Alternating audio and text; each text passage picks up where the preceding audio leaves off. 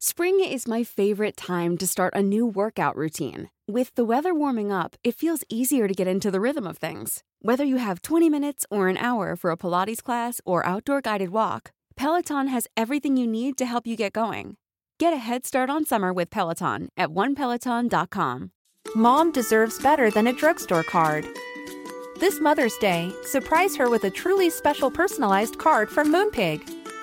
Add your favorite photos, a heartfelt message, and we'll even mail it for you the same day, all for just $5. From mom to grandma, we have something to celebrate every mom in your life. Every mom deserves a Moonpig card. Get 50% off your first card at moonpig.com. Moonpig.com. Open your hearts, loosen your butts. It's time for couples therapy.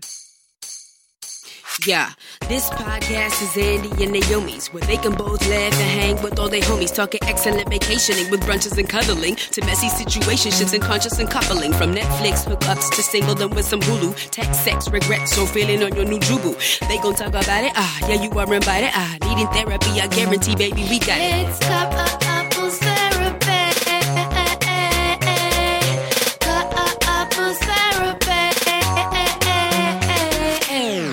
Everyone, and welcome to Couples Therapy. My name is Andy. And I'm Naomi. We're a real life couple. Real life couple of comedians. And on Couples Therapy, we answer a couple different questions from a couple different listeners. I don't like the way I said comedians. It felt like I was um in a 90s sitcom. oh, very Jack K, I suppose.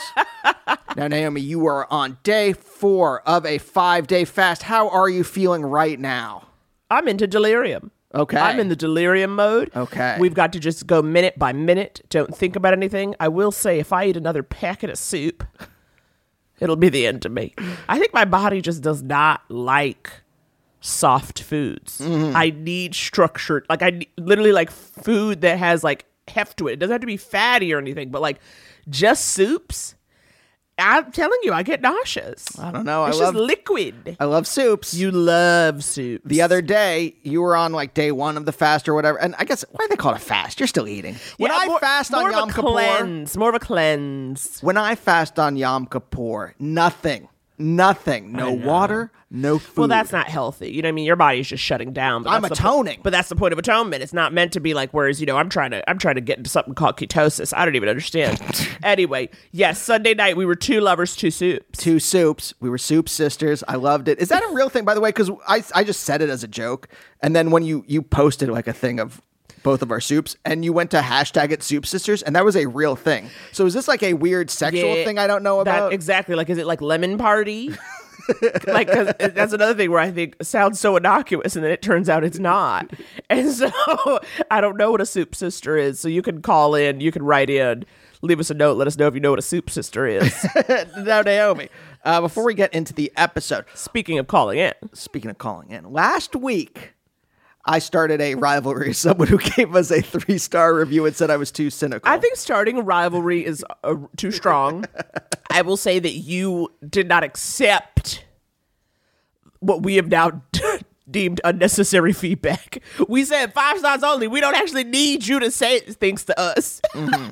especially because we won't change. I think that's what's most important. only people that can make me change are Naomi and my therapist. That's it. Wow, I didn't even know I had that power. I'll take That's it, it. Andy. I'll don't think I've changed it. over the last 13? Oh my god. No, no, you have. But I'm saying I'm like that I, you know, the only people who can, you know, lead you to change. I say, wow, I didn't even know that. Part of that pressure to change was the lovely Naomi Ekperigin. Ooh, baby, yes. But here's the thing. That person, maybe maybe there are more people out there, but there's a lot of people on my side. Like this caller, Naomi, play this. This caller that called in. Wanted to leave a message with regards to the uh, reviewer who commented Andy was annoyingly negative. Um, I just wanted to say um, I don't feel that way at all. I actually find uh, the little side comments about like the world spiraling to disaster uh, inevitably because of humans' awful nature um, funny, and I find it cathartic and like a sense of community because I find like yes, we're trying to avoid all those thoughts all day, and obviously the podcast is a good comedic distraction from that, but like, you know, will creep in and it's not like the whole podcast is about that. So I actually, um, don't mind it. I find it amusing it's just like, ah, get that little vent out. Okay, moving on, you know, I don't think it's horrible. I tried to five star you guys again in case they count that to try to offset the three stars, but I wouldn't worry about it. Don't feel bad about it, Andy. You guys are great. Bye. Funny and cathartic, and I think the key word is side comments. I also think the key is leaving a five star review to offset that. Thank you. Thank you for offsetting. That is you. You are the rapper Offset, and we uh. appreciate it. Because, honey, I'm out here trying to get five star reviews because you know my new dream and angle is to get some sort of sponsorship and support for this damn wedding. Okay, you and I, we You did tweet about that today. You I d- tweeted about hoping someone would- has anyone responded being like, "We'll sponsor your flowers." No, I need some sponsorship up in here. This stuff is too expensive and sick. It's This- crazy. This entire industry, and like we all know that by now. Like that's not a secret, but to actually be in it, um, and to have set money aside for this, right? It's still the principle. I don't. I don't like. There's nothing I hate more than a price being jacked up. Just cause we said the W word. I find that rude. I find it insulting. Are you doing the same work and providing the same item as you would if it was a birthday party? If it was an office party? Then what you doing to me? And so, you know, if I could just get some sponsorship, some people who said, you know what, this is a really funny comedian and I would love if to provide their wedding bands. Or this is a really funny comedian and I would love to DJ for free. This is a really funny comedian and I would love to, you know, provide gorgeous floral arrangements at a steep discount. you know, just whatever, you know, if that comes to anybody's mind and heart, you know, that would be beautiful. I and I would like to really just point out we want a modest wedding. Well, this is the whole modest point. is the is the key word for this. Side comment keyword before modest keyword for our wedding, and it still seems uh, way more than we actually want to pay. What I'm learning is the only way you really go modest, modest is if you have a guest list of 20. And if you are a person who has land, like if you already have a space you can have a wedding at, and then you can just be like, okay, we're going to rent some tables and get some food, then I think you can keep it under. But the moment you need a space and then to populate that space with the necessary items for people to eat and drink and be merry, it's just impossible. It's impossible. You know what is possible? People coming to see your shows. Well, this is what I said, honey. Because how you think your girl trying to get this wedding money together? I'm gonna start doing some shows. Look, if you are in Vermont, if you're in the Burlington area, come see me at Vermont Comedy Club. Two shows a night, November 11th and 12th. Come on, it'll be great. I'm headlining. I got some fun openers. I'm trying to put together some new stuff, and it will be great to see friendly faces, friendly masked faces. Really, I just want to see your shining eyes. Okay, I shouldn't actually be able to see your mouth. I just want to see your eyeballs, but I want to see them kind of crinkle up because I know you're smiling under your mask. That's all I really need. And then if you're in New York, I have added a late show to the Bell House Thursday, November 17th. There is now a show you can get tickets for at 10 p.m. Come on, y'all. We're going to stay up past the bedtimes. Feel free to br- bring a blanket. Mm-hmm. I might even bring one and have a lap blanket on and just sit on the stool. Let's just cozy up, mask up, laugh up. That's Yes. it. That's my whole vibe. And Okay. look, 10 o'clock, you're also getting Aparna. You're getting Aparna. a to on out. honey. I Naomi, got a partner to lead a house, and that's big. That's Naomi a and get. Aparna are sleep sisters in the sense that hashtag sleep sisters in the sense that they don't want to be out past like what nine. Well, let's make sure that's also not some weird sex thing like Soup Sisters. You know, we don't know, but hashtag Sleep Sisters being a part of that's a real get. Irene Morales, who's so funny and simply Oh, yeah, adore Irene's her, a. New York comic. So it's gonna be a really great night. Get your tickets. Uh, link in show, show notes. my bio. Look, the point is the link is out there. The links link is out in there. the show notes. If you're a, go to your phone or wherever your list is right now and just push push up with your finger and there's a link. or send it to you know let's say you live in peoria but you're a fan. I know you know somebody in ny sizzle and just say you should go see this really funny comedian with two other funny comedians. That's what you do honey. Each one reach one. That's how you teach one this is my this is me honey I'm, this is my grassroots activity Speaking of teaching, Naomi. Speaking of teaching- us. Uh, speaking of teaching the audience, what a wonderful episode we have today. Oh my God, we learned so much. We learned so much. I learned so much about indie rock. For- it was huge for me. You've already heard the dulcet tones of our guest today, Lauren Eve Mayberry, the front woman for the band Chvrches. Mm-hmm. Mm, baby. Mm-hmm. I'm telling you, What a Lord, lovely person. I just lovely want person. to put that out there on the record. Chvrches is great. They're doing some touring. They just, I think, finished the U.S. leg, but there's some inter- international joints going on. Check them out. Listen to the music. Lauren's a dang delight. Has a beautiful cat, which you'll see if you go to our Instagram. Come on now, follow us on IG. Okay, just look. I feel like I'm asking. Pod. I'm asking a lot of you. I know that today. I feel like I'm really coming in hot with a lot of directives, but I'm just. I'm hungry, and I'm just wild right now. Anyway, I gotta say without further ado, because your girl off her rocker. Roll it.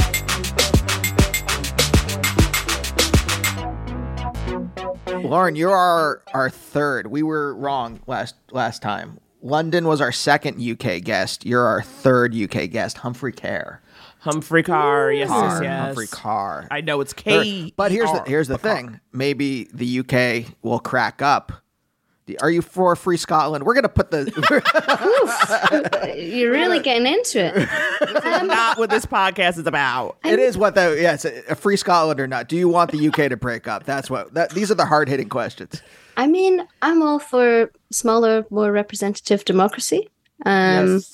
I feel bad for all my very nice English friends who would have to get left behind during that. Though I'd be like, "Oh no, what about what about the good ones that don't want any of this? We just have to leave them and be like, sorry guys, like that's it's not our problem. We got to get out of here. This is a mess." like, I don't know. Well, Hetty, that's how I am. I believe, you, Hetty, you got to leave somebody behind if you want to get to freedom. Okay? Sometimes you're going to have to leave somebody in a ditch.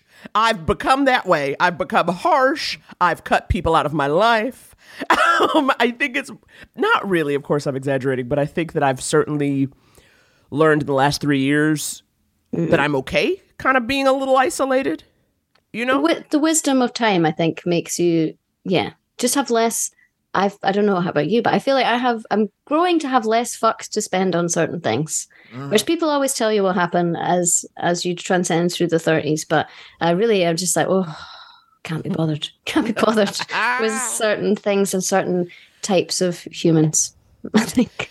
I have a question. Um, I've always just been interested. You know, you just came off of a pretty extensive, intense tour. Ooh, this is a real question. This is a real one because I This guess is like a journalist question. Ew, gross. I hate it to be. But I wonder, what do you do for yourself?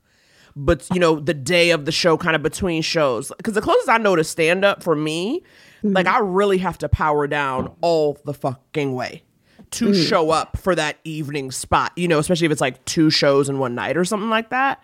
Like I mm. really don't want to engage, but that's easier for me to do because one, I'm by myself. I don't have like a band to do stuff with, and there's no like sound check where I have to get there early. You know what I mean? D- What is your kind of like? What is your vibe? Are you just like an Energizer bunny, or do you kind of really turn it off, turn it on? I feel like, I guess, yeah, being in a band, I suppose there are people around. It's simultaneously super people heavy and very isolating. I think also probably because I'm the only woman in the unit. Um, so I feel like I have learned to switch into dude mode and I can bond and I've watched a lot of Arnold Schwarzenegger movies and you know I can do that and then but they never really have to switch not out of badness they just never really have to switch into my zone so um yes I can I'm quite good at I can make any green room or hotel room into my little personal office or little spa and I can do that okay. um, and yeah, most days I think I'll just kind of be in the green room, like doing a little bit of writing or watching some TV shows. And um, yeah, the the guys, I think, I think they kind of just are in normal mode until about ten minutes before we play. Like they'll be like okay. playing, not the. we got a new. I sound like someone's grandma. I'm like, they got a new gaming thing recently.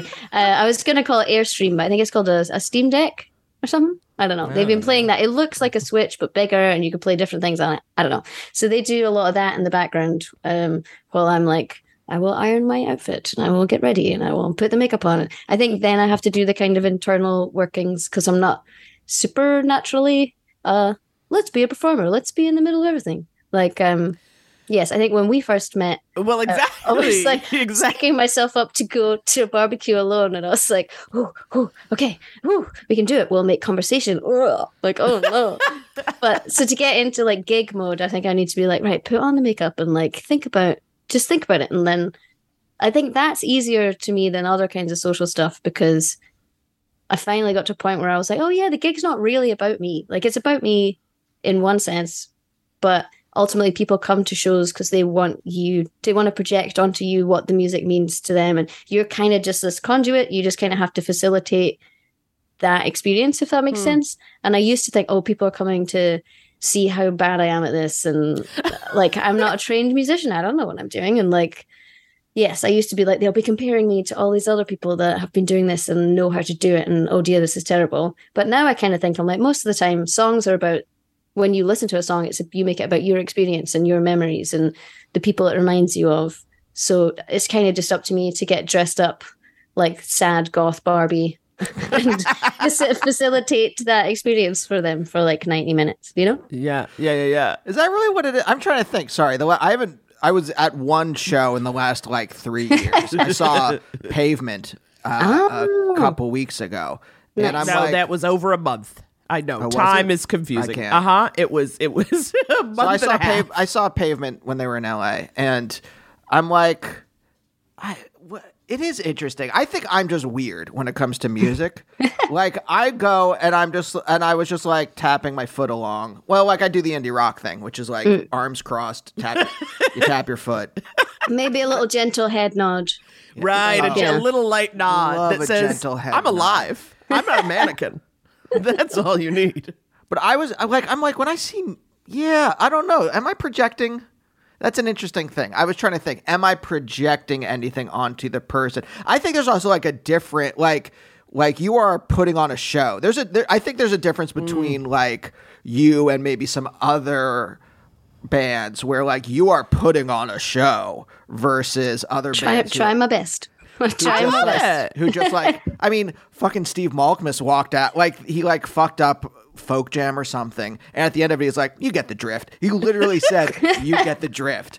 And I think that those are two different Hmm. kinds of. The, the luxury of being a, a man in indie rock. Well, I was gonna say, I said when Andy told me that, I said disgusting. I would have been livid. No, I loved it. I was like, "How dare you?" No, I mean, loved it. I feel the same way. Like, I'm not a big concert person, but I certainly know I feel that way about comedy. Like, I am Mm. trying to perform. I am performing. I am putting, giving you energy. I'm giving you movement. There's nothing that bores me more than a comic who just kind of stands there and says their jokes, which feels like they're just.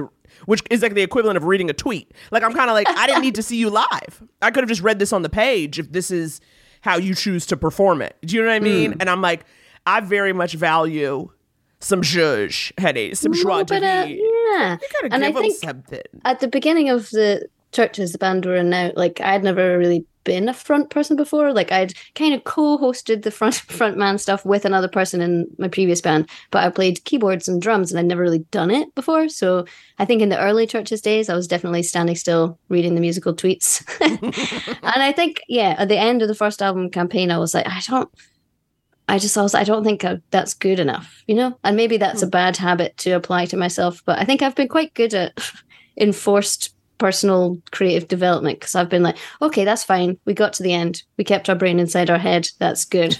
but ultimately, could it could it be better? And obviously, there's bad bad parts to that kind of perfectionism, but. Um, now I get to run a theatrical four act show with costume changes and fake blood, and I'm like, yes, this is lovely. But if you'd asked 2012 me, I would have been like, what? No, please don't make me. I'll die. so I don't know. I'm my own worst enemy. I don't know why. But does but I wonder though, have you found because I find something like that though, it does, you know, as you said, being nervous and that feeling of, oh, they're gonna come to see how bad I am. Mm-hmm. Doesn't kind of some of that theatricality help take you out of that? It's almost like, you know, getting in your body so you get out of your head. Yes, definitely. I think so. Because then it feels so much more removed from normal everyday me, which I think I've definitely had to develop, develop over the course of the band.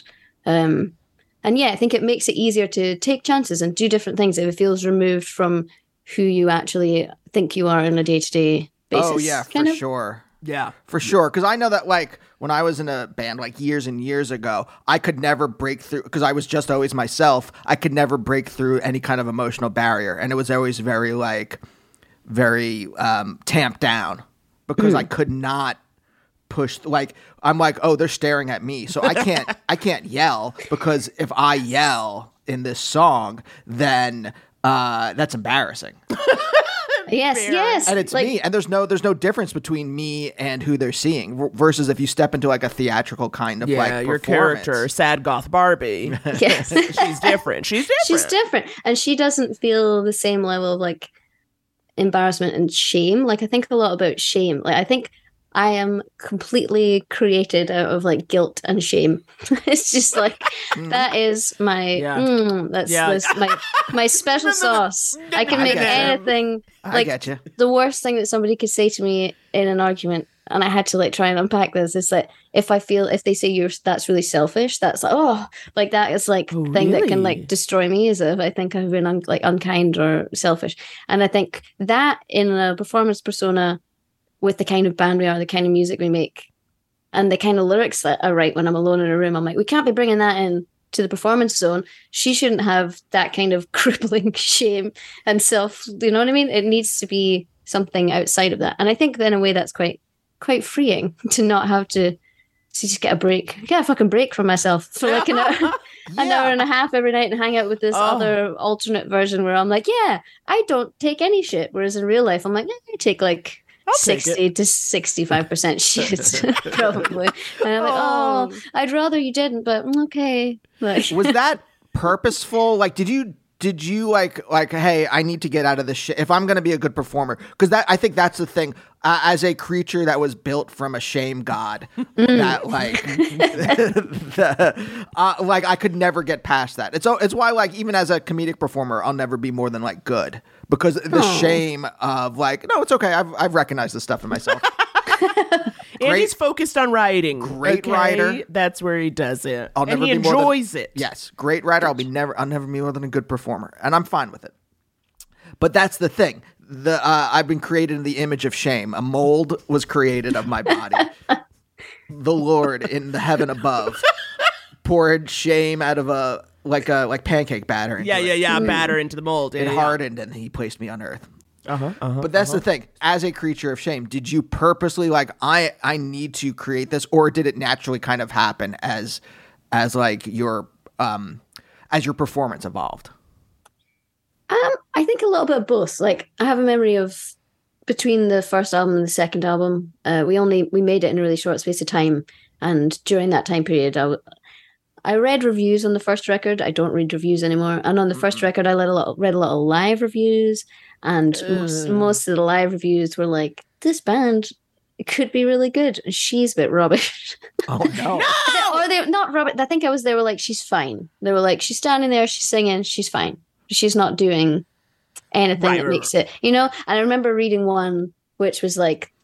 I can still see it. It's seared into the shame shame brain, and Yep. it was like the only thing that stands between Chvrches and the next level is the person standing at the front of the stage. And I was like, ah. And I thought about that, and I and I internalized it so much, and then I was like, I'm trying, I'm trying really hard. It's just so unnatural to me. And then I watched. It sounds like a made-for-TV moment, but I watched a TED talk uh, by this lady, lady uh, Amy Cuddy, and she was talking about um, how body language influences your mental state and how your mental state informs your body language and something that now I think I would be like, oh well obviously.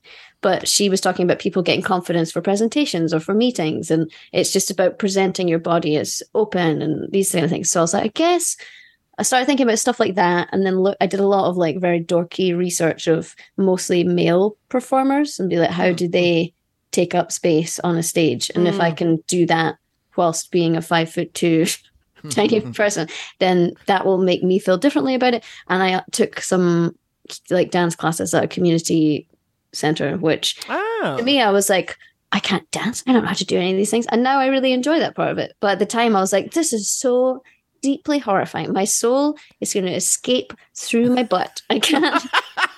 But then I figured out that if I can, I don't know. So that's kind of why I'm like, there is a part of my brain that's like, push yourself to do these things. Because if I can withstand this twice weekly dance class, Yeah. then when I go back to the other place, which previously felt uncomfortable, that will feel much better than having Yeah. to do this, I guess.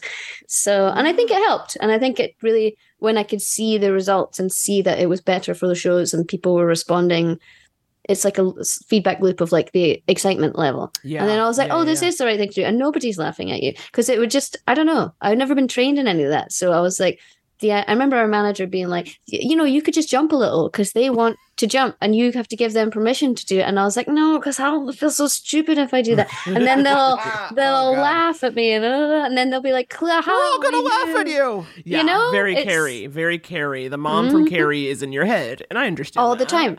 Um, but now I'm like, yeah, if you do, and now I'm like, people come to the shows and they wear the certain outfits from certain eras, or they do the kind of fancy makeup, or this time they've been coming in like horror costumes because the album was a bit horror-y and like they know the certain moves to certain songs that they do at certain points. And I'm like, oh, this is nice, guys. It was actually fine. Sorry that I, Yeah. sorry that I was being weird about it, but you know, the lyrics are where I could still be a shame-filled weirdo, and then at the gig, ah. I'll just, you know, make it a little Yeah. bit more sass, sass. I guess. I But don't it's know. also yeah, no, I get that because to me it's owning it. Like I think a big part of my stand up is, you know, I lived with there was a lot of shame and a lot of kind of being told like these are things you don't say, these are things you don't show, the- you know, the hmm. different ways to behave. And so like I think a lot of my stand up is just like what's the thought in my head that like makes me feel bad or pathetic or something like that and then saying that. And I hmm. learned at some point when I took that leap that that's what people were laughing at the most, or the people who were like getting it the most. You know what I mean? Like people were like, "Oh my god, yes!" Or like early days when I would talk about dating, and then inevitably after every show, at least one woman would come up to me and like be like, "Let me tell you what happened to me," Oh. and I enjoyed that. Like this idea of, oh, it's actually those are the things that are the points of connection, and kind of like what I think is the worst thing is actually probably the most universal thing. You know what I mean? Like a lot more people feel it than not. They just maybe hide it better. Yeah. You know? And I always think, like, in a way that takes the power out of the shame of it for you, but also that's the most powerful thing to connect with. And I think that's when I'm sure you find this something I've learned a lot in writing. Like a lot of the time, the things I used to like cross out and be like, no, no, no, oh, too much, too uncomfortable. Like those are definitely the things that you should keep. so it always kind of works that way. And also, I think, I mean, I'm sure. I wonder if stand up similar in terms of like how dude dominated it is or was for a long time, I assume. But I think a lot of my shame in music stuff is because I didn't see, I didn't know any other women. Like, even now, I think it's maybe a little better now than it was a few years ago. But when I was growing up and getting into music, I'm like, every band I was ever in was all guys. Every band we played with was all guys. Everybody in every venue.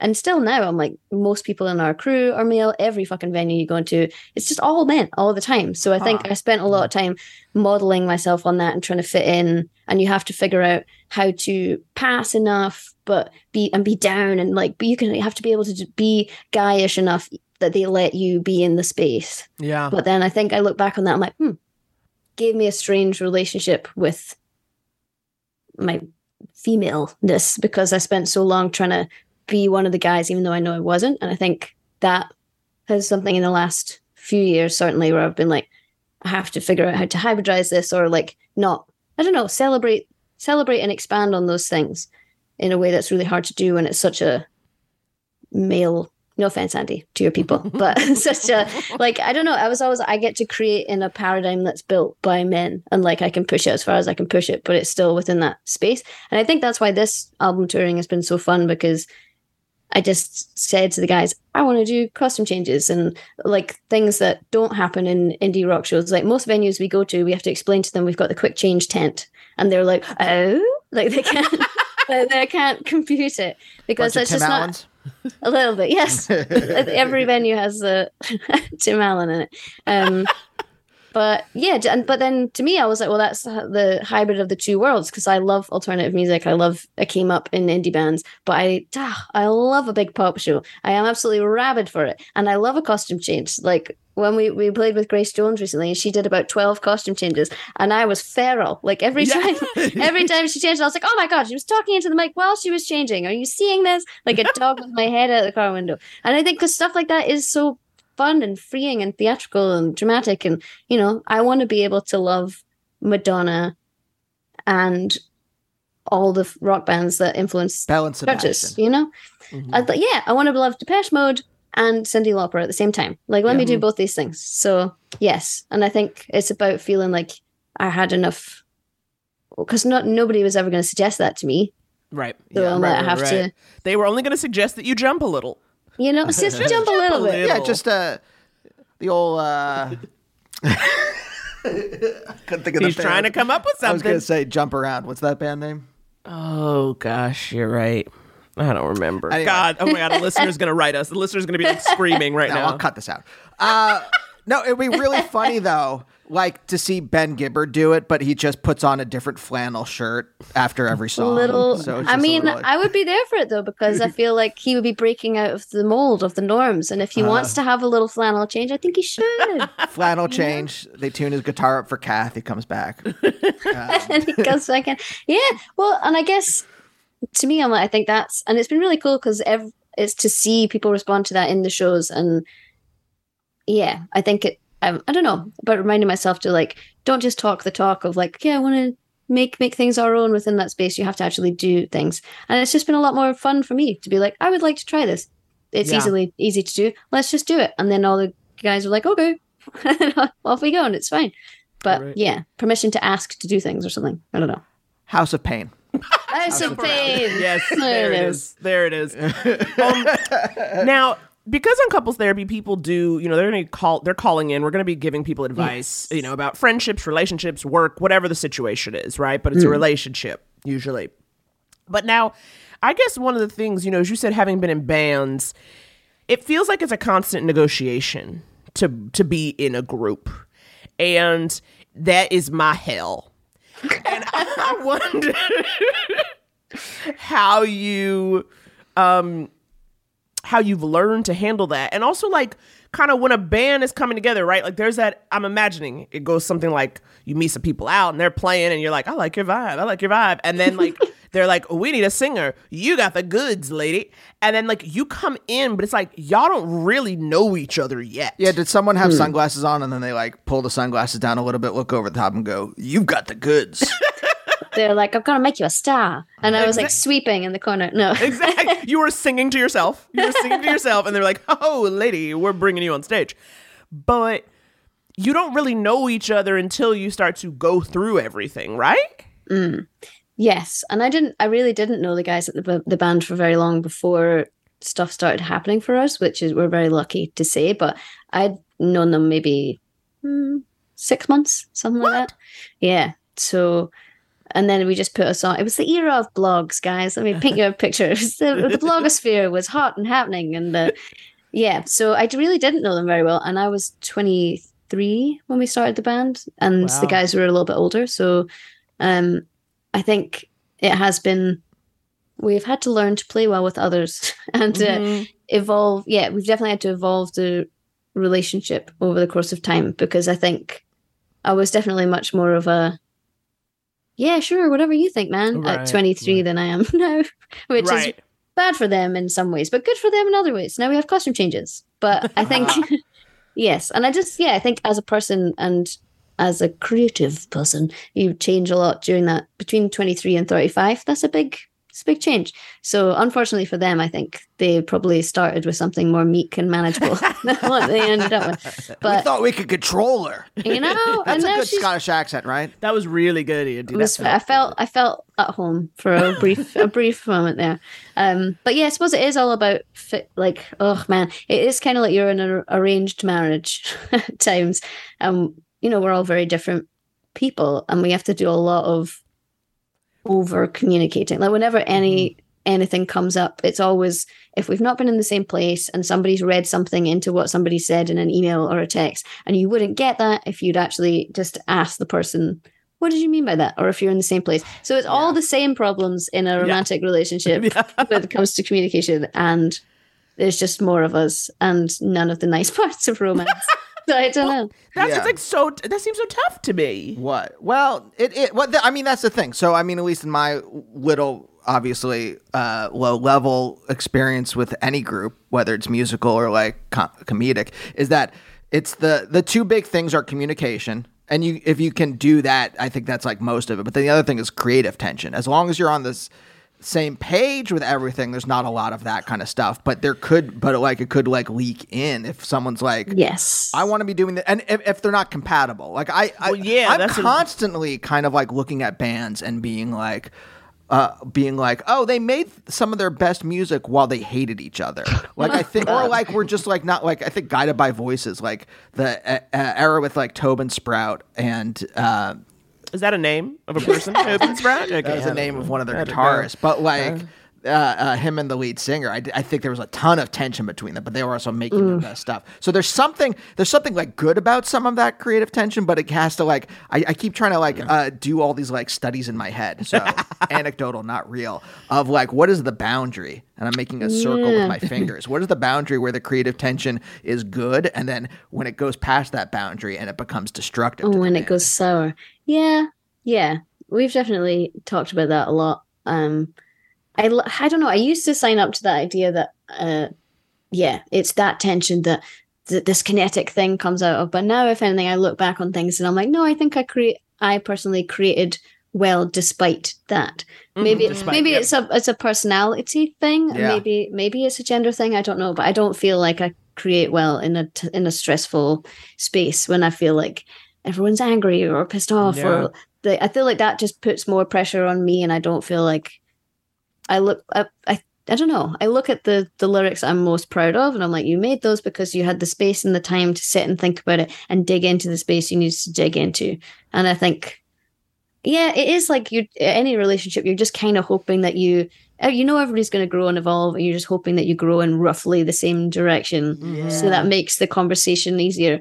And there's that, like, yeah, most of the arguments that we've ever had have been about creative, bad communication or creative different creative Right, differences. That old thing where you're like, Right.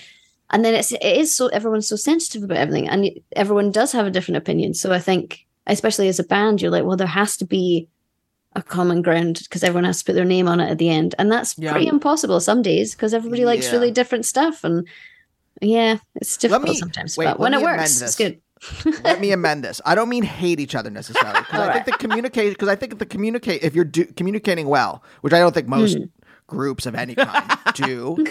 I think No. you're, I think maybe Especially groups of men, you know what I call a danger of Yes. men. When you put them together, it's like they don't, they haven't been trained. A lot of a lot of people have not been socialized to use their words, and then you put them all together, and then they don't. Yes. I think that's 100 percent true. Definitely was Yes. true for me and at whatever I was an improv group band. I've whatever. definitely done a lot of like, well, have you said to him that you, um, and then be like, maybe, well, should you, or definitely been like, so should you guys just to like talk? Should we have a quick chat? I'm always promoting that we have quick chats and meetings, um, but then also that is weird when I zoom out of it because not that we've any of us have done that on purpose, but that is a very gendered role that has been assigned, or, become the or one- that I have taken on. Like I feel like I do a lot of like emotional labor couriering, couriering from place to place. Um, I like you I make an emotional curry. That sounds good you know, too. Actually, I mean, I do every night, crying into my doll. But um, yeah, I don't think I really perceived that when I was like 24, 25 and I was doing it. And now as like a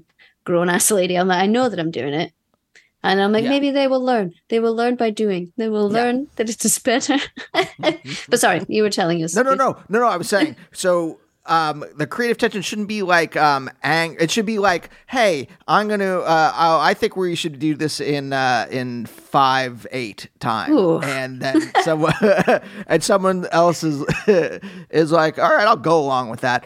And then they, and then you have to figure out something around that. So people Mm. are doing like weird, maybe not weird, but like different things, or like two, like someone's like, you know what? I think uh, this uh, this beat's gonna be reggae, and you're like, uh, all right, and then you try to do your thing on top of that thing. So what I, I think what I mean by creative tension is uh, that w- the good creative tension is when it's like uh, uh, different like um, genres or ideas are bumping up against each other, as opposed Yeah. to people's emotional stuff Uh-huh. bumping up against Okay, each other. okay. Yes. That's All the that good. So that's the That good makes creative sense. tension, and then the bad creative tension is when like someone's like, I fucking hate you. Yeah. You always try to take over. "Fucking tune your strings, tune the fucking strings." Don't tell me what to do with my baby. Yes. I don't know if someone calls their you know instrument their baby, but maybe. well, the song, the songs are the babies probably. But yeah. definitely. I think, and I think that's something that's really good in our band is that we do have quite distinct musical tastes. We don't have, have a huge overlap. There's certain things Hmm. we can agree on, but there isn't.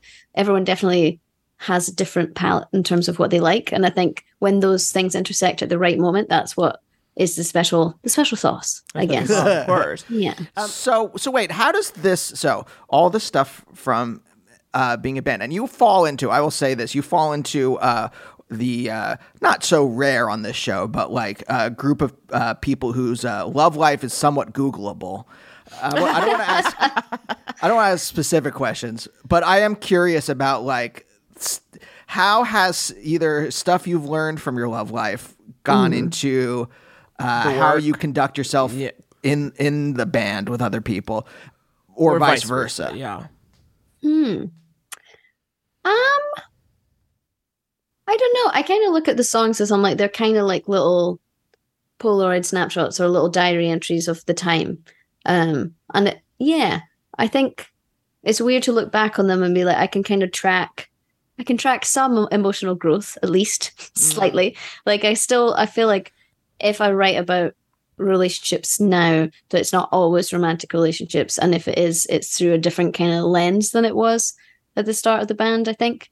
Um, well, and I guess I've been in a this nice, a nice, solid, good relationship with somebody that treats me nicely for like four years now.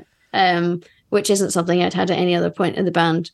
So, yeah, it's e- easier to look at things through a different lens. Because I'll link a lot of the rest of the time. I was like, write about the immediate trauma that you're receiving from shitty dudes in music and film. That's what do you write about? There you it down. But uh, yes, I feel bad because if anything, the most Googleable one, I, I, feel a bit bad for him in a way because he only got like a verse of a song. I didn't. I thought I thought that there was going to be loads. I thought there was going to be like loads to come out of that, and then I was like, no. Turns out I got other things that are more pressing for me to deal with, and you'll get verse two on an album track. That's it. so I was like, that's growth. That's good. But you talk about one, you know, something you've talked about is kind of this making this concerted effort to, as you said, uh, get out of your head, uh, have your own fun, face some of these fears, and get rid of this whole they're all going to laugh at you. You know, how does that inform then how you approach your romantic relationship? It's now been four years and you're with this person, but it also sounds like a lot for you, both professionally, creatively, internally, has happened in that time as well.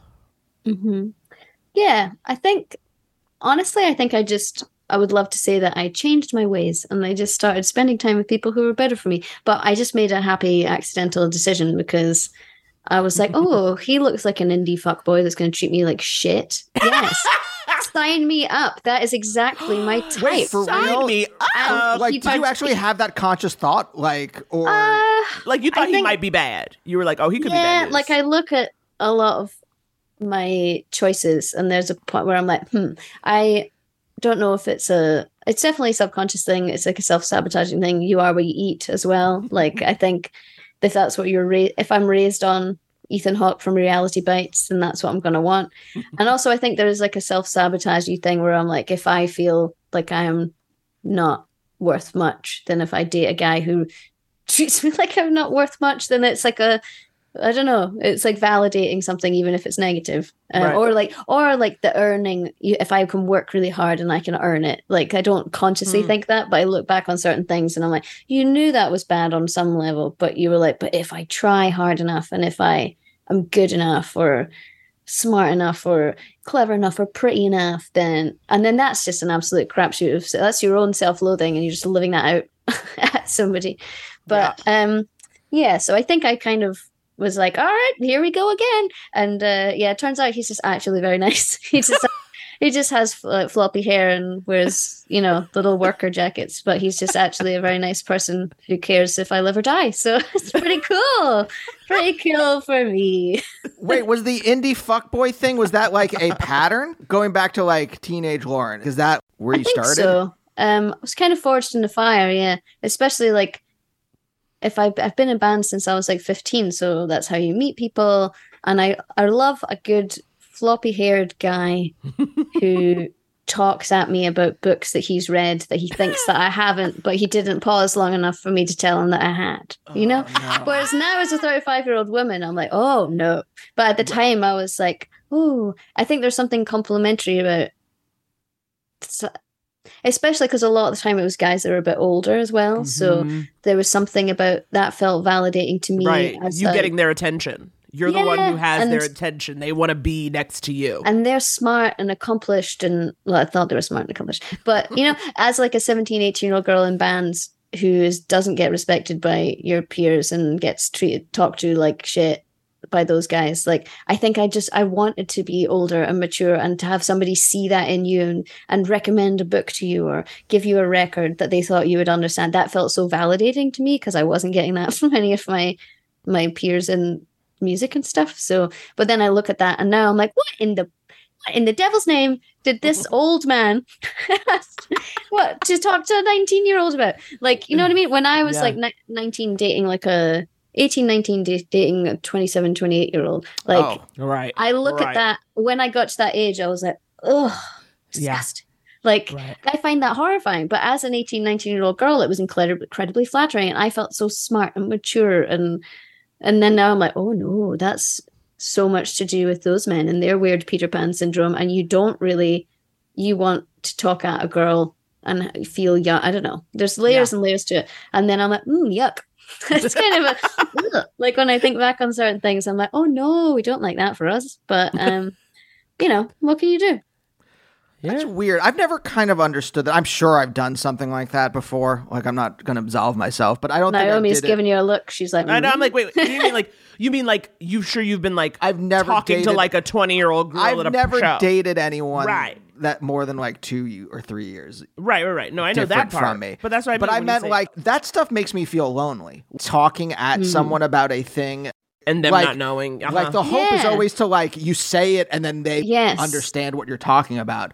But like I remember Mm. relationships when I was bef- like pre-therapy. I think about uh, the difference where like I am trying to say this stuff and looking for these points of connection. I just remember. Mm. I mean, this is not like a, a weird French writer, but I remember um, my second long-term relationship girlfriend how like we bonded over Wilco or something like that. And it was nice that they also listened to Wilco and that I mm-hmm. did. It was around like Yankee Ho- Hotel Foxtrot. Sure. Like that and that A like time. we if that what a time yeah, The what time. like does that evoke anything, listeners? Do you un- do you understand what that moment was back in two thousand? But like that, like I, I I don't know what the like personality type is, and maybe Lauren, you can uh, as someone who's uh, I studied surrounded. it empirically. yeah, who's sta- yeah, anthropological. exactly. Jane. the Jane Goodall of indie fuckboys. like what is that? Like why is that a thing that that they want to do? Because I it's I'm the trying to like- personality trait of like showing because okay i'm not even i'm not even a connoisseur of indie fuck boys but i think that what i've always gathered especially what i notice as an outsider of like music culture a knowledge of things and especially like secret things and b-sides and like the more indie the better. That is your social currency the information you have Yes. what you can show people you know. Uh-huh. Would you say that's correct? Yes, I think so. And then I've definitely spent a long time had especially when I was younger, spent a long time gathering that because I felt like that information made me seem legitimate to the men in the community. Therefore, I would be allowed to. They're like, okay, we'll leave her to create her things over there. She knows enough. She knows enough Fugazi B sides. She knows about, you know, she she knows about in on the kill taker, the Albini sessions. Like she knows. yeah, and then yeah, I was yeah, like, yeah. okay, great. And then over here, I can listen to Liz Phair and Taylor Swift and mind my business, and just they can leave me out of it. But um, yeah, I don't know. I think if I look back on certain dynamics, if I may psychoanalyze these men from a distance, I think Please. it comes it comes from like an insecurity thing because if they were to date women of their own age, they I think there's a sense of feeling smart and feeling accomplished if you have somebody younger who you're you're explaining things Huh. to, things that are new to them, and they're just going to look at you like doe-eyed and think that you are Mm-hmm. the smartest, funniest, best person because they haven't met that many people yet. right, right, right. Of you course. know and yeah i think i definitely yeah did and then i thought that that was people seeing me as another creative and that felt so validating but if anything i would say the only person i do think has ever actually really not taken me seriously or like but supported me as a creative person is my current partner because like definitely there's things he comes from a family of artists so they make art that's their thing i do not that is not what we do so i think i've always been self-conscious about it or not able to own that fully or always be kind of like oh well yeah i do that but "Ugh, I don't know what I'm doing. It's an accident. I don't know.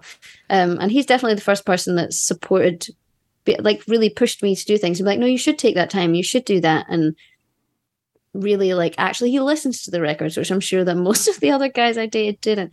And Really? Yeah, yeah. I don't, I don't know. I'm pretty sure that they didn't. I really want to call some people in. I want to make some cold calls I to want to really because Name them and shame them. name them, shame them. but yeah, just things like, and I can like bounce. I t- he helped me record vocals for the last Chvrches album, and the idea of it horrified me. But because we were in lockdown, and then we had to unpack the why does this horrify you? He's like, I'm. j- I was like, I would rather you teach me to use Logic and teach me to do this, and then I can do it myself. But he's already a good enough producer. He's like, I could just do this for you, and this could be a nice thing that I can just. I would like to help, and then I was so panicked about it. I was like, no, I don't want you to. I want you to be away from it because I think I've just never uh, trusted any partner to take anything, or they would take it away from me, or they would make it about mm. them, or mm-hmm. I don't know. Ah. So I wanted the separation because I was like, you can't come into this space because this is my special thing, and you might ruin it. And then he had to just be like, I, I, I love you. Just please trust me. I'm not trying to trick you. I'm just trying to do a nice thing. And then he would like listen, like listen to me bounce ideas off. And now, if I have an idea that I've worked on all day and I finally crack it and I'm really proud of it, I can go into the room and be like, I did this, and then I can tell him, and he'll be really excited. Or yeah, and I think that's actually. I was like, oh yeah, that's what people who support each other do. Interesting Yeah. foreign, strange. Normally, it would be like if I've done a good thing, I'd be like, "Oh well, I think it's a good thing." I'll be like, "Oh, don't tell them because they'll they'll be upset or they'll feel bad." And there was that Ruin it. tipping point of me starting to do better in the the indie realm than the indie fuckboys, and they did it didn't go well. And there was Yeah. I did so much like minimizing or like uh, just trying to make trying to not make them feel bad. Right. And I just don't know that that works. No, no, No, around. it not. You they should be made to feel bad. Well, Or then they should also know they should feel fine about themselves and your success should have nothing to do with their no, no, value. no, no, no. I think you got. I think you got to go the other way. I think you got to rub it in their faces. Okay, okay. Now we have got to no, take no. a break. Uh, Sure, but wait. Sure, but what? no, I just wanted to ask. Like, did the the indie fuckboys you dated were they creative on their own, or were they just like okay? Ninety nine percent of the time, yes, they would be um, other musicians or producers, or um, there was like one actor, oblique comedian. So technically, it's all in the within a creative sphere. It's all within a create like creative sphere. Yeah, and then to me, but like a lot of the time, I was like, well, they're not doing the same thing that I'm doing. I've only ever dated one other uh, like front person, which was a hot mess, I tell you that. but uh, like other than that, I've been like, well, why would they be competitive with me? Because they don't they're not doing the same role as me, or this person is in film and they shouldn't be competitive with me. And why would this person be competitive? But turns out, turns out, a lot of uh, a lot of men can find They'll ways find a way. They'll know, find a way, like, just like dinosaurs. You know, just like they'll just dinosaur. Life finds a way. Men find a way. You know, I'm like, you're on your little track and I'm on my track, and the Mm. tracks are not connected. Why are you? Why are you mad? I'm not mad about your track. I'm so happy for that, and I don't take that. It's literally nothing to do with me. So, Right. I don't know. Right. Men are wild. know. Men are wild. Now we've got to answer some people's questions. They need us. They need us. So we're gonna take a quick break, and then we're gonna answer a couple of your questions.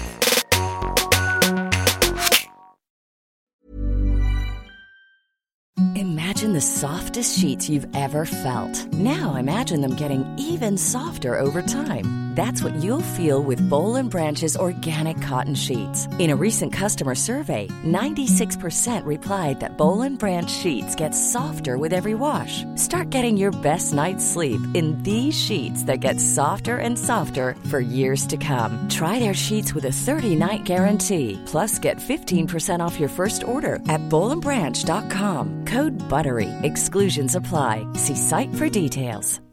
Here's a cool fact a crocodile can't stick out its tongue. Another cool fact you can get short term health insurance for a month or just under a year in some states. United Healthcare short term insurance plans are designed for people who are between jobs, coming off their parents' plan, or turning a side hustle into a full time gig. Underwritten by Golden Rule Insurance Company, they offer flexible, budget friendly coverage with access to a nationwide network of doctors and hospitals. Get more cool facts about United Healthcare short term plans at uh1.com. Mom deserves better than a drugstore card. This Mother's Day, surprise her with a truly special personalized card from Moonpig. Add your favorite photos, a heartfelt message, and we'll even mail it for you the same day, all for just $5. From mom to grandma, we have something to celebrate every mom in your life. Every mom deserves a Moonpig card. Get 50% off your first card at moonpig.com. Moonpig.com.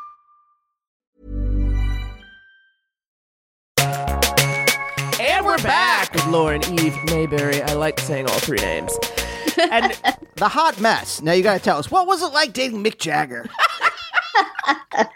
Oh man, I uh, it was a much more like local local DIY Mick Jagger. so, yes, which is a different kind of hot mess. I would say. yep. We get questions from all over. We get them from Gmail. We get them from Twitter, DM, uh, Instagram Instagram, DM. DM. Of course, voicemail is our favorite. Why don't we do a voicemail first? Let me give the number because we, we need you to call in. We love when you call in. 323 524 7839. Now, there's a three minute limit, okay? This one hits it. This, This first one hits it. This first one hit. We'll see if it if it. You know, I only listen to the first little bit to make sure it's listenable. So we'll see if they Get to the finish. question? Do they finish at the three minutes, or do they get cut off? Take uh, listeners, make your bets right now. Hi, Andy. Hi, Naomi. Hello, fabulous guest. I cannot believe I'm doing this. I have been a listener to the podcast for a while and it truly has made my day every time I see a new episode has come out. And I'm going to stop beating around the bush. And the question I'm coming to you with is, I started dating a wonderful person about eight months back. And I really did not see him that come into my life at all. He is super different from how I expected my future partner to look, sound, um, which makes me trust in the relationship and the connection even more. I feel like I'm learning a lot. I am growing in different ways. Um, however, when I talk about the relationship with other people, I do say I- I'm very vocal about the things that are challenging and how he does not fit what I thought, who I thought I would be with. Um, he was raised super differently. Uh, we have a different understanding of political issues, but I realized through conversations that it's mostly around vocabulary and how we describe things. Mindset wise, it feels like he's more or less on the same page um, in the topics that count. So whenever I talk to people that consider themselves to be intuitive thinkers or intuitive beings, they are very quick to respond to me that um, he's not a great fit. And just recently, my neighbor told me after five minutes of listening to me talk about him um, by saying, "Oh, he's not the one. It's going to take um, some years for you to figure out who you are and who you're ready to be committed to." Um, but he's not the one. I'm sorry to break this to you. Um, I'm sorry if this crossed the boundary or something, but I'm just gonna No, it's a tell you that. Um, the same thing happened with an old psychologist of mine. She also was listening to me and said, well, it sounds promising, but I'm just going to break it to you. He's not the one. Oh no. Um, a professor of design at my university who I'm friends with, um, and no, I'm not a student. Um, she also said the same thing. It doesn't sound like he's the one. So uh, every time someone says it, it just feels like Oh, got cut off. Oh Okay. no. Got cut Three off. minute. See, y'all got to you got to time it out. You got to come to the phone with an outline, okay? Some bullet points. Or I would say you're gonna get cut off. Just there's a stopwatch on everyone's phones these days. You got to stop watch yourself. got to stopwatch. yourself. I Cliffhanger, man. I think we got the I think we got the gist of the question, which is which is they you- talking to everybody about this boyfriend. which is literally everyone the caller meets uh, after hearing a neighbor, a like relative, I'm like obsessed. stranger, is like, "Oh, that doesn't sound like a good fit," and then everyone else is like, "Oh, uh, the way you talk about your boyfriend doesn't sound like a good fit." So, uh, I'm assuming the question is should should the caller be heeding all of this uh, feedback? Yeah, or do you not? tr- how do you trust? I guess this. I'm gonna I'm gonna make my own question. How do you trust yourself, or should you trust yourself if ev- if it's almost unanimous? It seems. I don't know, Lauren. Have you ever like Yeah. dated someone where everyone was just like, "What? i- What's going on?" Well, this is you've come to the right place, guys. um, yes, I have, and there's one person in particular uh, I can think of, and it got to a point where basically everybody in my life was like, "No, this person Huh. is not. This is a bad dude," and I was very good at the employing the well, but they don't know him the way that I know him, and he's very, you know, he's he's socially anxious or he's nervous or like what's happening with the band is making him uncomfortable. So obviously he's going to be weird to the band guys. And I had oh a, a laundry list of excuses for the behavior. Um, but when I look back on it now, I'm like, there was a lot of people I trusted who just got really bad vibes from this person, and they were like, "We love you, and we don't like the way this person speaks to you. We don't like Mm. the way they treat you. We don't like the way that it, you change how you behave with this person." So, if it's that kind of thing that her friends are picking up on, if it's close, trusted friends, then maybe that's something you have to take seriously. But um, If it's I a neighbor know. and a design teacher and a former psychologist, it's like, It's who are these know. people? Um, Was there a specific thing that your friends and bandmates and everyone around you was picking up on from this dude, or was it just a vibe? I think there was a general darkness, a general darkness that was Okay, being a dementor, perceived a dementor. a little bit, yeah. But Yeah. yeah. and just noticing, um, such a such. I think you know if you know somebody well, you can tell when they're changing the way they behave, or you can tell when they're covering things up. And I used to definitely tell a lot of white lies about things where I would be like, "Oh, he didn't come tonight because he had work thing to finish, or he wasn't feeling well." Oh. When I know that he didn't come because he was upset with me about something, or we like but you don't want to tell people that because you know it's going to make them look bad and those Yeah. kind of things. I think that's bad. But if it's just this person doesn't necessarily, you're like, well, they're not what I thought on paper I would end up with. Then if it's just that, then I'm like, oh, really? Who cares? Because I feel like we set ourselves targets and I don't know, you kind of make up in your mind an idea of something and really what it is in practice is so much more important than what it seems like. But it's hard to tell because she cl- she clipped off at the end. It was a cliffhanger. it was, but also, but here's the other thing though. They're saying in this call is when I talk to people, I tend to talk about um the the the negative stuff. Basically, I Mm. can't I can't quote them because I missed it because that was five minutes ago in, in the damn voicemail. Okay, but you said so that's the other thing too because I think what you're saying is true, but what I don't hear is that these people have met this person and Mm. seen the two of them together. It is based on what the caller is telling them. So my question Uh-huh. is you're telling us you're like I like this person. He's not who I thought. I do think we align on what's important, but it seems like you know I'm learning that it's more like a language thing the way we talk about these things. But if you telling everybody all the negative stuff, yeah, if you go, I like him, but he voted for Trump. Of course, everybody's gonna say he's not a right fit or Yes. whatever that is, right? like, what's and so again, I'm not saying that this person is perfect for you, but I do think it's worth looking at how you talk about this person to other people. Now, Mm. I think when the people who matter in your life and who know you well, I don't know if your neighbor know you that well now. If they were to meet this person and see you with them, is it a different and then say something diagnosis? like exactly that's the question if you get that same diagnosis i think then that is worth sort of taking in and examining at least if people are like i don't like the way he talks to you or i don't like the way you act around him you know or you seem different and not good different. Mm. I think that's worth checking in on. But if it's like you saying stuff you know because i know for me something i i don't dude i don't think it'll ever change. I'm a real complainer. I really focus on the negative thing.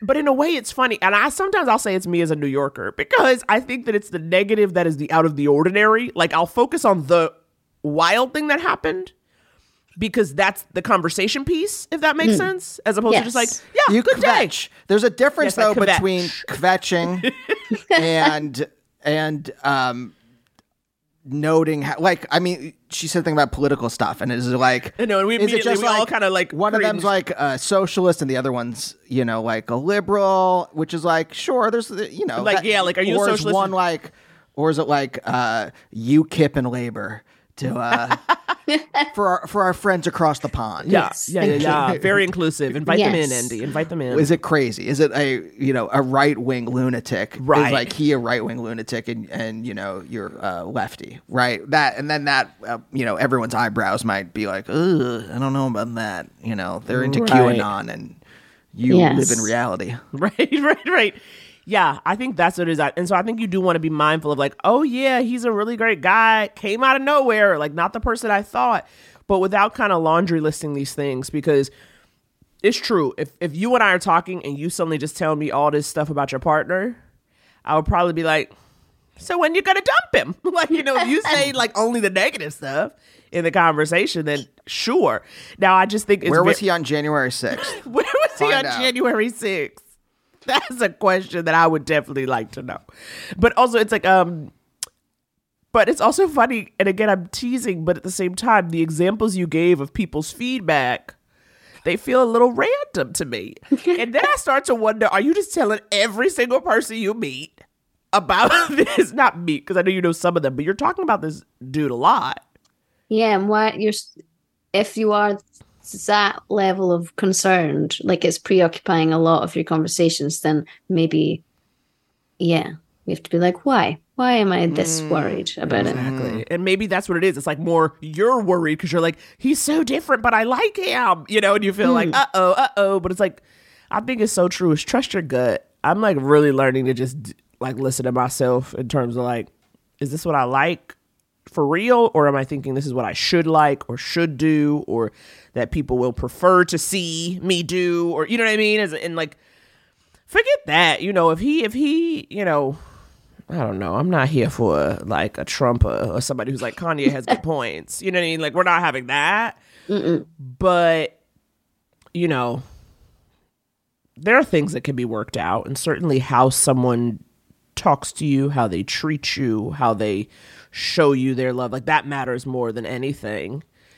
So you gotta kind of stop asking other people what they think about him to begin with. Let them meet him, like you know, if he's if you guys have been together, where he's in your life and in your world, and like people can meet him, and I think that is a more informed response than just You should have a party where your former psychologist Yep. and your friend, fr- your former professor, and your neighbor Yeah. all get to meet him. Like maybe at a bowling alley. Maybe you know, have like a little bowling fun. have a bowling party where everyone gets to assess him. That could be good. okay, Lauren, do you have time for another? Please, I feel like this is this is lovely. All right. You know what? We haven't done one of these in a okay. while. All right. This Oh. comes to us from Gmail. Uh, Maria sends this. Okay, Maria. I think I can say their name. Hi, Andy, Naomi, and potential guest. Potential Well, becomes potential. actual. Before I start with my question, I want to say that I love the pod and look forward to Tuesdays so I can listen along. Also, thanks to you, I've been exposed to so many wonderful people. Mm-hmm, mm-hmm. Lauren, you're one of them. So here is my question. My partner and I have been together for a year and a half. Half the time has been long distance. I'm in school and he is working. I feel that it is time to have a conversation about our future. Mm-hmm, mm-hmm. But it is bad but is it bad to start the conversation if I don't know what I want? Mm. I wouldn't ask him to move where I live because I don't want to stay here post school in 2 years, but I also want to know if we are on similar pages. Is it bad to start a conversation about a future if I don't know what I want or or is it okay as it might help me realize what I want? Thank you, Maria. Hmm. What do you think about this? Well, let's start. Have you been in a long distance relationship? Um, not in that sense, but I think that touring so much and my partner also tours, it essentially is a long distance relationship a lot of the time. Um, so I think, and then I guess both of us are British, but we're currently living in the States. So we technically do have a lot of hypothetical conversations about what we might want to do in the future. So to me, I say start having conversations 100%. You don't need to be coming with a solution. Like it's both of you are in this situation, both of you should be figuring out and talking about it. And a lot of the time, me and my partner talk about wanting to be closer to our families and when can we figure out when we want to do that versus being in America for our careers and how do we figure this out? And we don't have an answer, but it makes me feel better to talk about it with him and we just mm-hmm. revisit it every so often and we discuss around the hypotheticals and yeah, to me, long long distance stuff is very difficult. You have to be very comfortable being independent, and your communication has to be so good. But mm-hmm. to me, I'm always fine with it because I know there's an end point. I don't know that if I would want mm-hmm. to like a tour will end, and then you will go home and you will see. Like we're good at factoring in time to see each other, but I think if it was just endless long distance, then I would find that a lot harder. But mm-hmm. I'm all about the hypothetical discussion, man. Maybe just because I've got a lot of anxiety. I like to just w- brainstorm. Uh, gonna- I'm like, let's throw some stuff on the wall and see where we get to. But I don't know. What? How do you guys feel? I don't know. Were you and your current partner this good at communicating from the start? It seems like you both of you were very good at like being um, able to like talk about things. Kind of, yeah. I think because we met on a kinky. We met on a tour, so I guess I don't know. Um, So kinky, Lauren. Yes. so I guess we were on the same tour and then we went on to different tours. So it's always kind of been part of the vernacular of the thing. Um, but I've definitely had other partners who weren't. I think it's just to me, I'm like, it was just a really lovely, refreshing change to be factored into somebody's life.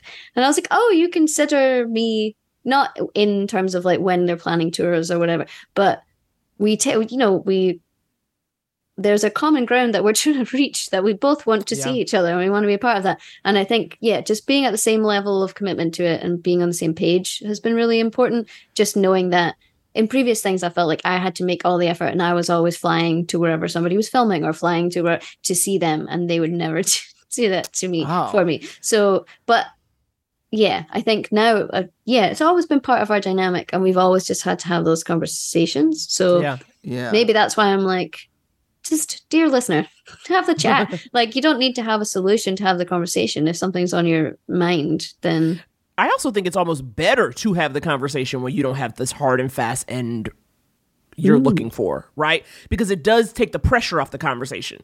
You know, when you go in, and certainly people call when they go, I want to tell my partner this, or I want them to stop doing this. You mm. know, yes, you do have to have a conversation, but it automatically becomes a little tense because you're coming in with a hard want and you don't even know where that person's at yet, you know? Whereas Yeah. with this, because you don't know, it does allow it to be like a little bit a much more casual conversation. Like, hey, I've been can we start talking about this or start thinking about this cuz I don't really know what I want to do. Have you thought about it? It there's no pressure. There's no like, what are you what are we doing? Who are we? Which is a harder conversation to have. So I almost Yeah. say do it now. Do it before you're like there is only one true end to this love, and it is us moving to an island. You know, whatever it is, I think it's almost looser to have the conversation. And to be honest, that you don't know, and that you're just like trying to let's kick it around. Let's figure out what's what. yeah. And it's only only two years. If you've already done two years, then the next two, it's going to be easy. You know, you know the system at this point. Right. You know how to figure it out. And yeah, I feel like it's good to know if somebody's on the same page, and but you know, then you'll figure that out as you're going, and then whatever the answer is, at least you will find it, and then mm-hmm. that's better than the unknown or the worrying about it in Yeah. advance. I think. Yeah. Yeah. Lauren, did you always date shitheads before your current partner? No, I, Andy I want to like know. very shocked by the shithead behavior of these. I just want to know if there was one like because you and then you accidentally fell into this because I grew I I grew hmm. I created this narrative in my head for you where like as as Chvrches got bigger you became more confident and that leaked into your love life that was the that was the oh, story that's so nice. Thank you. based like when we were talking at that party based on that and and what little I knew about I must have been life. really doing well that day. I think I was just quietly day drunk because of my social anxiety. I don't know. You were really good. We talked about the crystal maze. Oh, and you really humored us. And I said she must be like, what the hell are these yeah two talking about? well, a we don't get to show talk to a lot of people time. from the UK so whenever you know Yeah, we they- take in a lot of UK culture. so And whenever we get the chance to like, ah, Richard Ayoade But it was great. I was like, I saw two people sitting in a corner with an adorable dog, and I was like, that's where I will be. I will be camping up here until they That's tell how we me do. to. That is, that is Exactly. exactly how we go. But like, but so I created this narrative in my head where like that happened. But it seems like you, you have just dated shitheads and then you accidentally dated someone who was nice. I mean, that- there was a couple of short term things along the way where people were very nice, but in a way, I think I was so. It is like a not an addiction, but kind of. I think uh, when you're so used to the the the highs and the lows of like Mhm. intense slash sometimes abusive dynamics, like I think that Ugh. you do get caught up in the dopamine hit of. So if someone's just generally nice, quite a right. nice, quite a nice guy, then I'm like, mm, no, it doesn't feel like it's working. That's what I mean. Like you, it's still a big deal. Like even though you say like, oh, choosing, but the fact is, you stayed with the good person, and that Mm. is the that is the change in a way. Yes, and I do think, yeah, on the Venn diagram of who we are as people, there's just so much more overlap, and we have really similar sense of humor. We're I dated a few, a couple of American guys, and I feel like it's helpful for me, especially traveling so much and being in America a lot for work. Being with another British person is actually really nice because we have really common common commonality in terms of references and stuff that sounds very high fidelity, like stuff that in theory doesn't matter. But I like not having to ex- over. I feel like a lot of my life as the only woman in a band or as a British person in America is over ex- having to over explain everything, and it's nice to have that. And yeah, I think we just have very similar outlooks on things, so that makes it easier. And he's just very nice. so Yeah. Mm. Yeah. yeah, I was like, oh, who knew? Well done. You Well don't have to explain parents. that crisps are chips. Yes. Oh, God. we had we had uh, London Hughes on, and she goes, she goes. So when I was on holiday, I mean vacation, and I go, honey, we're bilingual. We know. And like can tell we the know your we know your ways. We can but it was just so funny because I was like, oh, that must be something. Obviously, she's been living here now for like a year or something. Where she's like, oh, I have, have to do to- this now. Like I, Yes. and not that necessarily even people don't understand, but certainly someone will make a comment about it. Like it's like a thing. You know what I mean? Where it's like, okay, British. Girl. Yes, and I have noticed that um, Sam, my partner, is English and I'm Scottish, and people do voices at me so much more than they do at him. And I'm like, oh, yeah, there's a lot of like, oh, donkey at me, and I'm like, no, guys, Oh, guys, and I'm like, no. he's, he's Canadian. No. So yes, there's a lot of that. Um, No. yeah, people are like, oh, well, I'm actually. I'm like Scottish. I'm like, no, are you okay? and they Oh, want to no. tell tell you about their 23 and me, and yeah, Oh, well, it's just no. nice. Well, white people love having any semblance of culture. Okay, if they can grip at that. And In like, America, do you you know mean? like it's like, oh, I'm, I'm a quarter something from you know a hundred years ago. It's like, okay, we I'm like, all right, I'm happy for you. but yeah, yeah, I, I'm. It's nice. It's nice. It's always like taxi drivers. Often they're like, "Do you know Jimmy Jimmy John?" I'm like, "No, why would I know Jimmy McJohn?" And then I'm like, "Yeah, I kind of do." it's a small nation. You could probably six degrees of separation. You probably would. So I don't know. On average, are Americans stupider than Scots? I think it's just a different um different sense of humor, definitely. Um I think the the average like Scottish pub level of like patter is pretty high. I think um you know, we are the land of Billy Connolly. It's like where we are from. It's what we it's what we seek. Um and just a different kind of humor. Um and I think that helps like Sam and I can make certain jokes to each other and not if I would make that some of those jokes to certain to Americans, they'd be like, "Why do you hate yourself so much?" like, but I'm like, "No, we don't hate ourselves." That's it's just- LA. That's LA. If you were in New York, it'd be know, better. You wouldn't get the same response. wouldn't be LA mad. And we're both like not mumbly, but mumbly compared to uh, a, a lot of American voices. I think. mhm. Um, and I did date an American who, uh, ugh, the deep embarrassment caught like called me out on it in a bar once. He was like, "What? What?" And his friends were there, and then he was like, "I can't stand it with all your down talking." He was like, "And nobody Oh. can nobody can hear you when you're talking like that." And I was like. I'm not. It's just the way that I talk. And then I was like, "Oh no!" And then I have to think about it. And then another time, he was like, "You talk really loudly when you're drunk." And I was like, "Well, which is it?" right, right. it's almost like you kind of want to curate this me to be what you want in that moment rather than and I can't help it. It's the way my voice is. I don't know. But Sure, That's also but- such a crazy. and then I thing, too. probably was talking loud because he told me to talk loud. And I was like, I can't win Who here. scolds some? Who scolds someone in public and in front of their friends? But also, Mm-hmm. like, why would to me, like the way someone talks, if that's a problem for me, that also I probably wouldn't date them. You know what I mean? So the fact that it's like, why are you even here? If you have a problem And- with the way I speak, he called me. I was like, you came into my DMs. Hello. Yeah. You Hello. started this. Who scolds their lover? Who scolds? know. You can have a conversation. I know. You don't do it, in, especially you don't say stuff in front of people. and then I was like, that's but if somebody's a mum like a mumbly foreign person, they're just a mumbly foreign person. I'm sorry, I don't know what to tell you. That's just what I am. And then he was like, they would love to hear what you're saying. They're trying to get to know you, but they can't hear you because you Ew, talk I like hate this. him And I so was like, much. I just need you Oh. to give me a list of people to hate. Yes, they're off that- American. like, when we off get- mic. When we get off mic, please. I love hating people. Please. Lauren, I find it galvanizing. I find it energizing. if you could just give me some names. Uh, we're right at the very end. I just have one last question because, like, it is weird that you do fall into that category of like Googleable love life.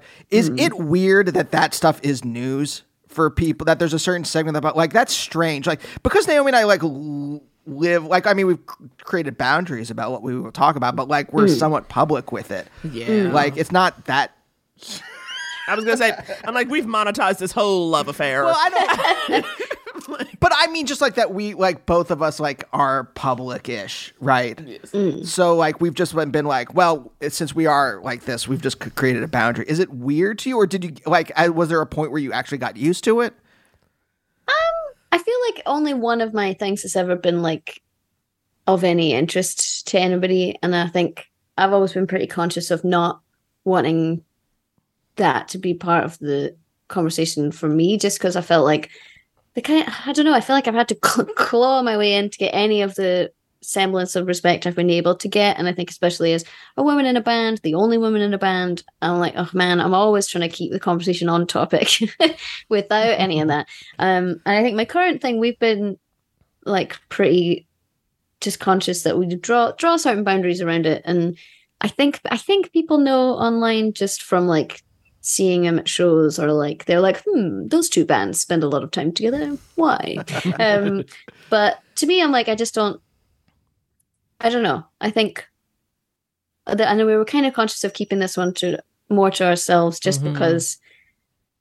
Yeah, I think I don't like the idea that it's the thing a thing that's spoken about when your art is getting written about. You know what I mean? Yeah. yes. And- yeah, for sure. Especially for a female writer, everybody assumes that everything you're writing all the time is about men, and I hate I hate that Small details are big surfaces. Tight corners are odd shapes. Flat, rounded, textured, or tall. Whatever your next project, there's a spray paint pattern that's just right. Because Rust new Custom Spray 5 in 1 gives you control with five different spray patterns. So you can tackle nooks, crannies, edges, and curves without worrying about drips, runs, uneven coverage, or anything else. Custom Spray 5 in 1.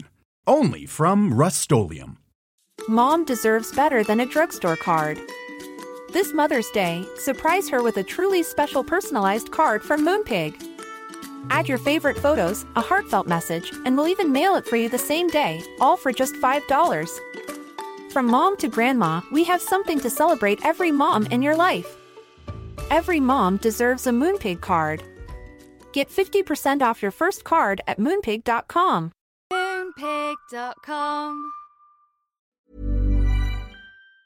fucking narrative. When people are like, "Oh, Taylor Swift writes songs about X, Y, Z," I'm like, "No, she's writing songs about her. She's writing songs about her experience, and that person happened to be there. They were part of that experience, and then she wrote about her point of view." So, Right, right, right. yeah, I don't know. Um, and I'm lucky he doesn't have any. He's not on any social media because he is very evolved as a hu- human being. Wow. That's someone So- who's truly free. When I meet somebody Yeah, who's like not know. on social, I'm like, what is it like to be free? You know? Me everything. And every so often he'll be like, "Can I borrow your Instagram to look at this thing?" And I'll be like, "Sure, go ahead." but yeah, and I think it's just made it easier for me to not. Uh, and even the one, the one Googleable thing that I was in, I was very conscious that I didn't want that to be on my feed or part of the thing because that's nobody's Right. business. But then I am conscious that uh, that is something that has existed in their life prior to me and also Yeah. after me. Ah. So there's a tiny part where I'm like, oh, I was just not grittable. but then I don't want to be grittable. So that's fine. And that to me shows a difference in outlook and perspective and life's fine. Yeah, but, it's yeah, such a weird like so pressure that I think that I see like a- again with some people we talk to on this show. That's like this weird added pressure. But it's interesting. But you asked them a question, but a lot of the, but most of the people, I guess maybe it's the ones who choose to come and chat with us. They're like, I don't I don't pay attention to it. You know, I try to avoid mm-hmm. it and I don't try to feed it. You know, like I and I was thinking specifically about Sarah Silverman when she just talked about you know, you know, being just a public persona for so many years, and where people are tuned into like every person in her life. Where she's like, I don't fucking pay attention. Like I don't look at it and I don't let it determine how I behave or who I'm with or something like that. And I'm like, that has to be the only way to do it. I think, you know, Shouldn't read reviews of anything. If, Well, it- like, then the- relationship, music, the album, the live show. Oh, you don't want to read Pitchfork's new reviews of people's love life? Oh my This is- god. this is the only this little cat here I've just held up. Oh, to screen. what a She's baby. the only thing that What gets to be on the. You get to be on the grid sometimes, but yes, that and I don't know. Maybe I'm too cagey about it, but to me, I'm like everything I write is super personal in some way or another. It's just not always about romantic things. Right. But then I'm like, you can get pictures of my cats. That's fine.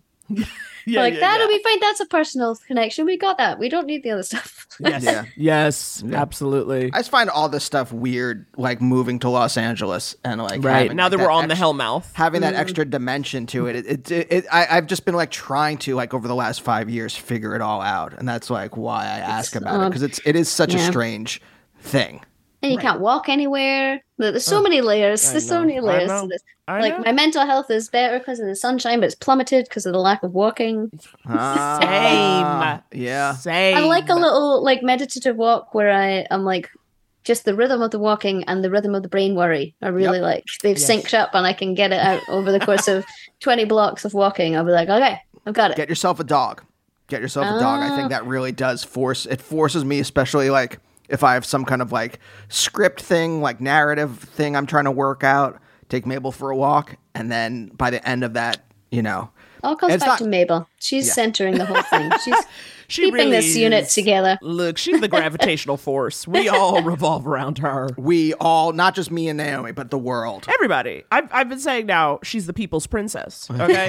that is just it. And that is understandable. The queen is queen is dead. There's space for a new. The queen is dead. Long live Mabel. I will not be saying "God save the king." You cannot make me. I will not. Just put Mabel in there. God save Mabel. She'd look nice with a little crown. I could see her on some coins. I think it'd be good. Oh my God, Mabel on coins. Okay, we've got to stop this. Lauren. Lauren, Lauren, Lauren. Lauren, Lauren. thank you so much. Lauren, thank you so Lauren. much. Yeah, thank you Hey, guys for Lauren, having we're me. making like Italian hand gestures. Thank you so much. It's so great to chat with you and learn more. I just, I just have so many questions. Burning questions. Yeah, it's, uh, it's very lovely. You're just a Yay! Thank you so much for having me. I'm so glad. All right, see you guys.